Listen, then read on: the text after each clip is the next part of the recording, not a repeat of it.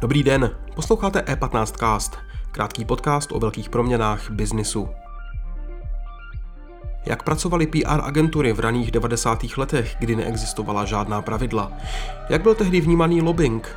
A je PR oblast, ve které nejsou žádné morální hranice? Nejen o tom v dalším vydání E15 Castu mluvil Nikita Poljakov s Radkem Vítkem, ředitelem agentury MSL.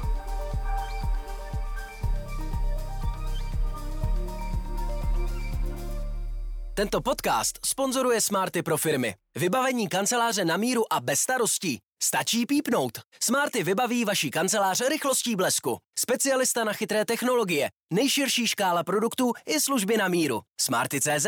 Teď už tu vítám Radka Vítka, ředitela agentury MSL, která patří do Publicis Group. Radku, krásný den. Dobrý den. 90. byla doba, kdy se firmy předháněly, aby dělali drahé opulentní akce. Jsem se dočetl, když jsem četl rozhovory s váma v jiných médiích, pro člověka, který třeba dělá v PR, ale není jako protřelej těma 90kama, jak se dá představit ta doba z pohledu PR? Asi pravidla neexistovala, ne? No primárně asi důležité je říct, že v té době tady nebylo moc lidí a už vůbec nemoc agentur, který by tuhleto práci uměli, takže já si opravdu pamatuju, já jsem začal PR někdy v roce 92 a kdo si najímal tehdy PR agentury nebo PRisty, byly především mezinárodní firmy, které byly zvyklí na to, že prostě v zahraničí je to normální, že se musí komunikovat. Takže když sem přicházeli a potřebovali nějaké informace nebo potřebovali se na ten trh nějak umístit, tak si najímali PR agentury. Takže to byla taková jakoby první vlaštovky, kdy se začalo nějakým způsobem PR tady jako etablovat. A je pravda, že nebylo moc lidí, kteří by tomu rozuměli. Většina z nich měla nějakou zkušenost třeba z minula. Já jsem začínal pracovat v Pragmě, což byla tehdy PR agentura, která patřila do skupiny Marby BDO. Vedl to tady Jindřich Lacko, který v minulosti pracoval na ministerstvech zahraničních věcí a tak dále. Takže měl tu zkušenost, že opravdu organizovali třeba různé výstavy, veletrhy a spolupracovali při té příležitosti se zahraničními agenturama. Takže těch lidí moc nebylo a myslím si, že i ti klienti moc nevěřili, že to tady dokážeme, takže nebylo moc obvyklý, že byste tam přicházeli s nějakýma strategiemi a návrhama. Většinou ten klient si řekl, co chce, chci tady uvádět jako novou značku, chci se tady etablovat, vstupuju na trh, kupuju nějakou firmu. Takže v tom jsme jim pomáhali. Třeba můj první vůbec klient byli balírny Jeda Wegberts, který tady kupovali balírny ve Vysočanech, takže to byl vůbec můj první klient, na který jsem pracoval.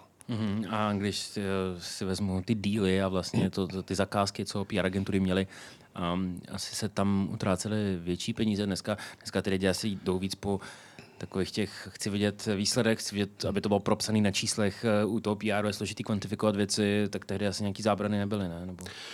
No já si úplně nejsem jistý, jestli jako ty peníze se nějak tak jako dramaticky měnily. Ona spíš jako mě vlastně nedávno došlo, že vlastně co se měnilo, byla ta efektivita. Že dneska vlastně opravdu, už když připravujete tiskovou zprávu a potřebujete někam jako komunikovat, dostat do médií, tak to musí být otázka jako pár hodin, když to tehdy bez internetu, bez nějakých zdrojů, to opravdu trvalo delší dobu a dávali jste si na častou komunikaci. Takže já úplně bych neřekl, že ty rozpočty byly nějak jako dramaticky, aspoň u těch standardních projektů, které jsme dělali, nějak jako dramaticky větší.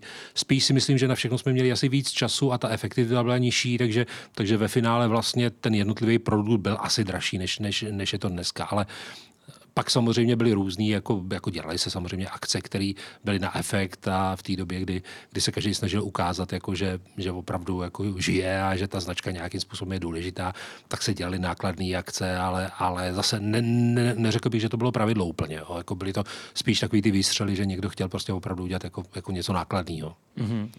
Vy říkáte, že jste začal u mezinárodních firm, ty asi tady nějakým způsobem nastavili nějaký benchmark, jak se to má dělat, ty Češi na to nejeli až později?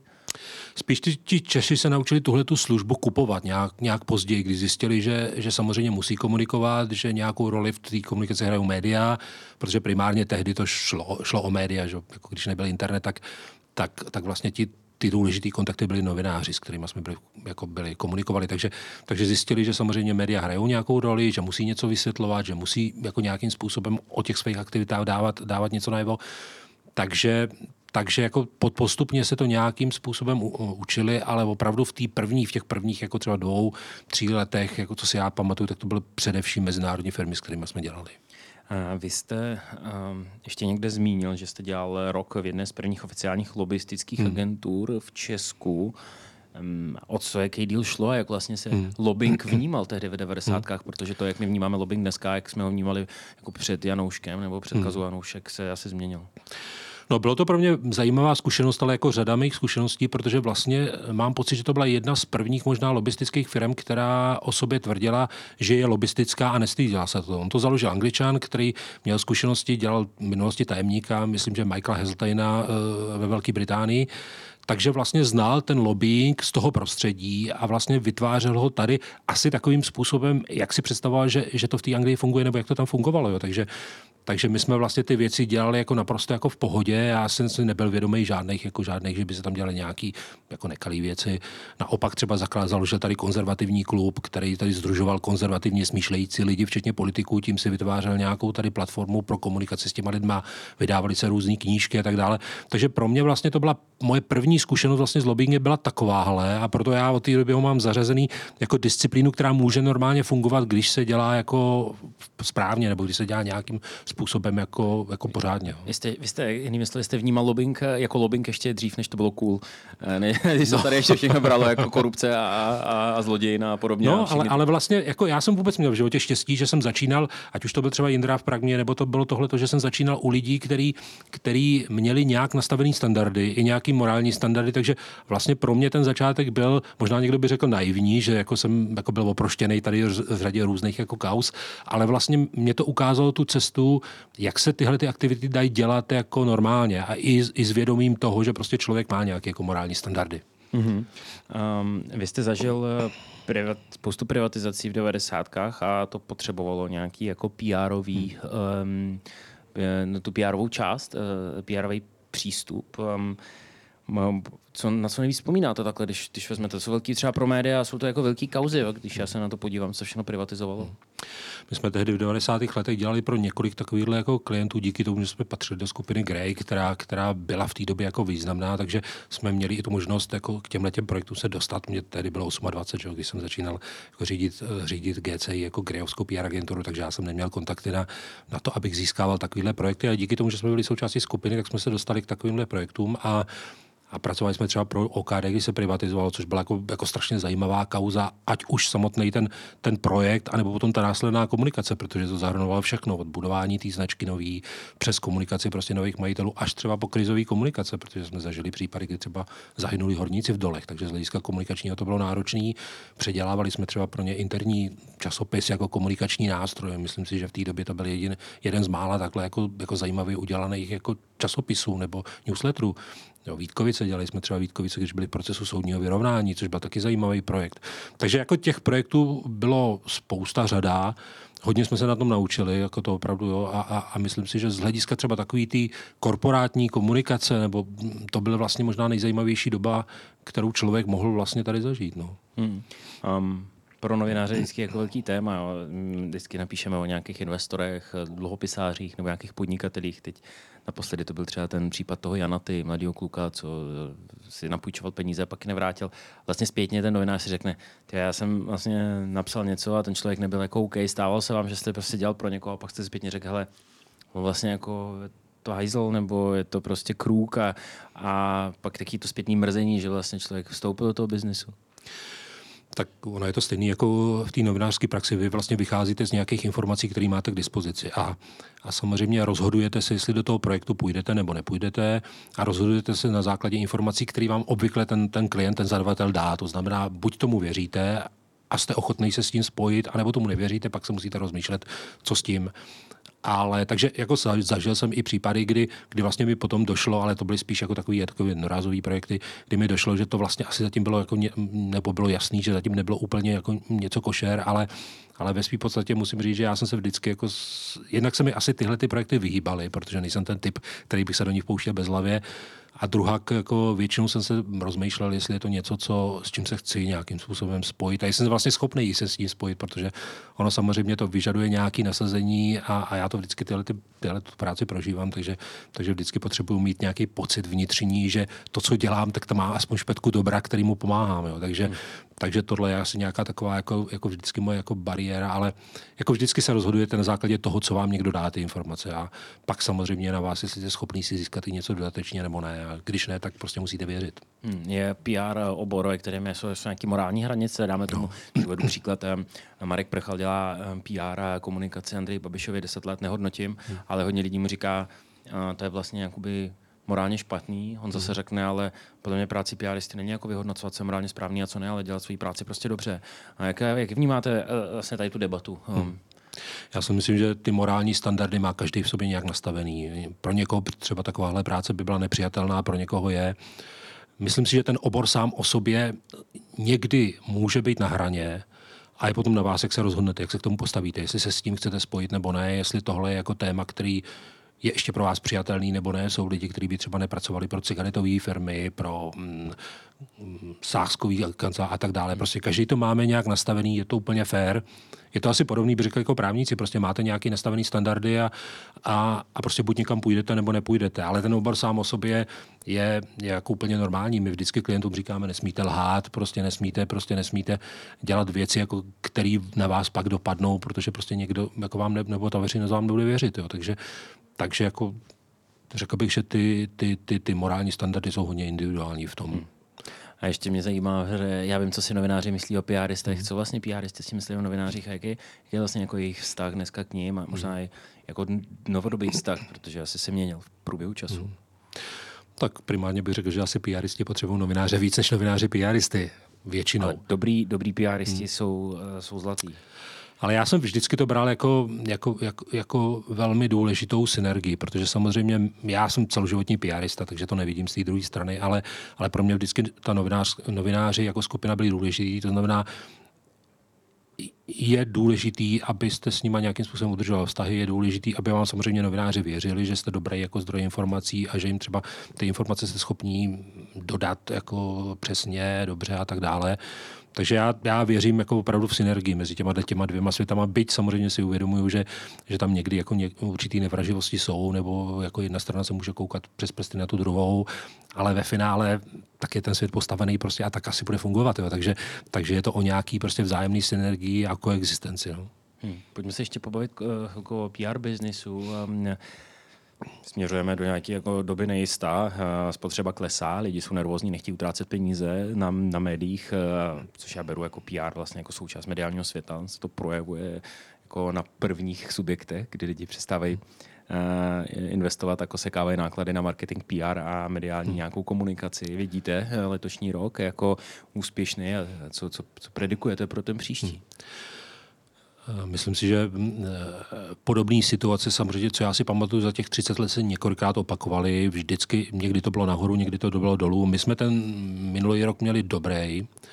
Tenhle letošní, co končí. Nebo tenhle letošní, pardon, tenhle letošní, ale obecně my vlastně jako relativně mladá značka a mladá firma, která vlastně vzniká spojením nějakých jako dvou týmů, tak ten rok 2022 byl vlastně pro nás takový jako první jako normální rok, protože já jsem vlastně se připojil k Publicisu a k MSL v roce 2020 přesně na začátku pandemie, takže nikdo jsme moc nevěděli, co se bude dít, ale očekávali jsme všichni, že dojde k nějakému velkému propadu.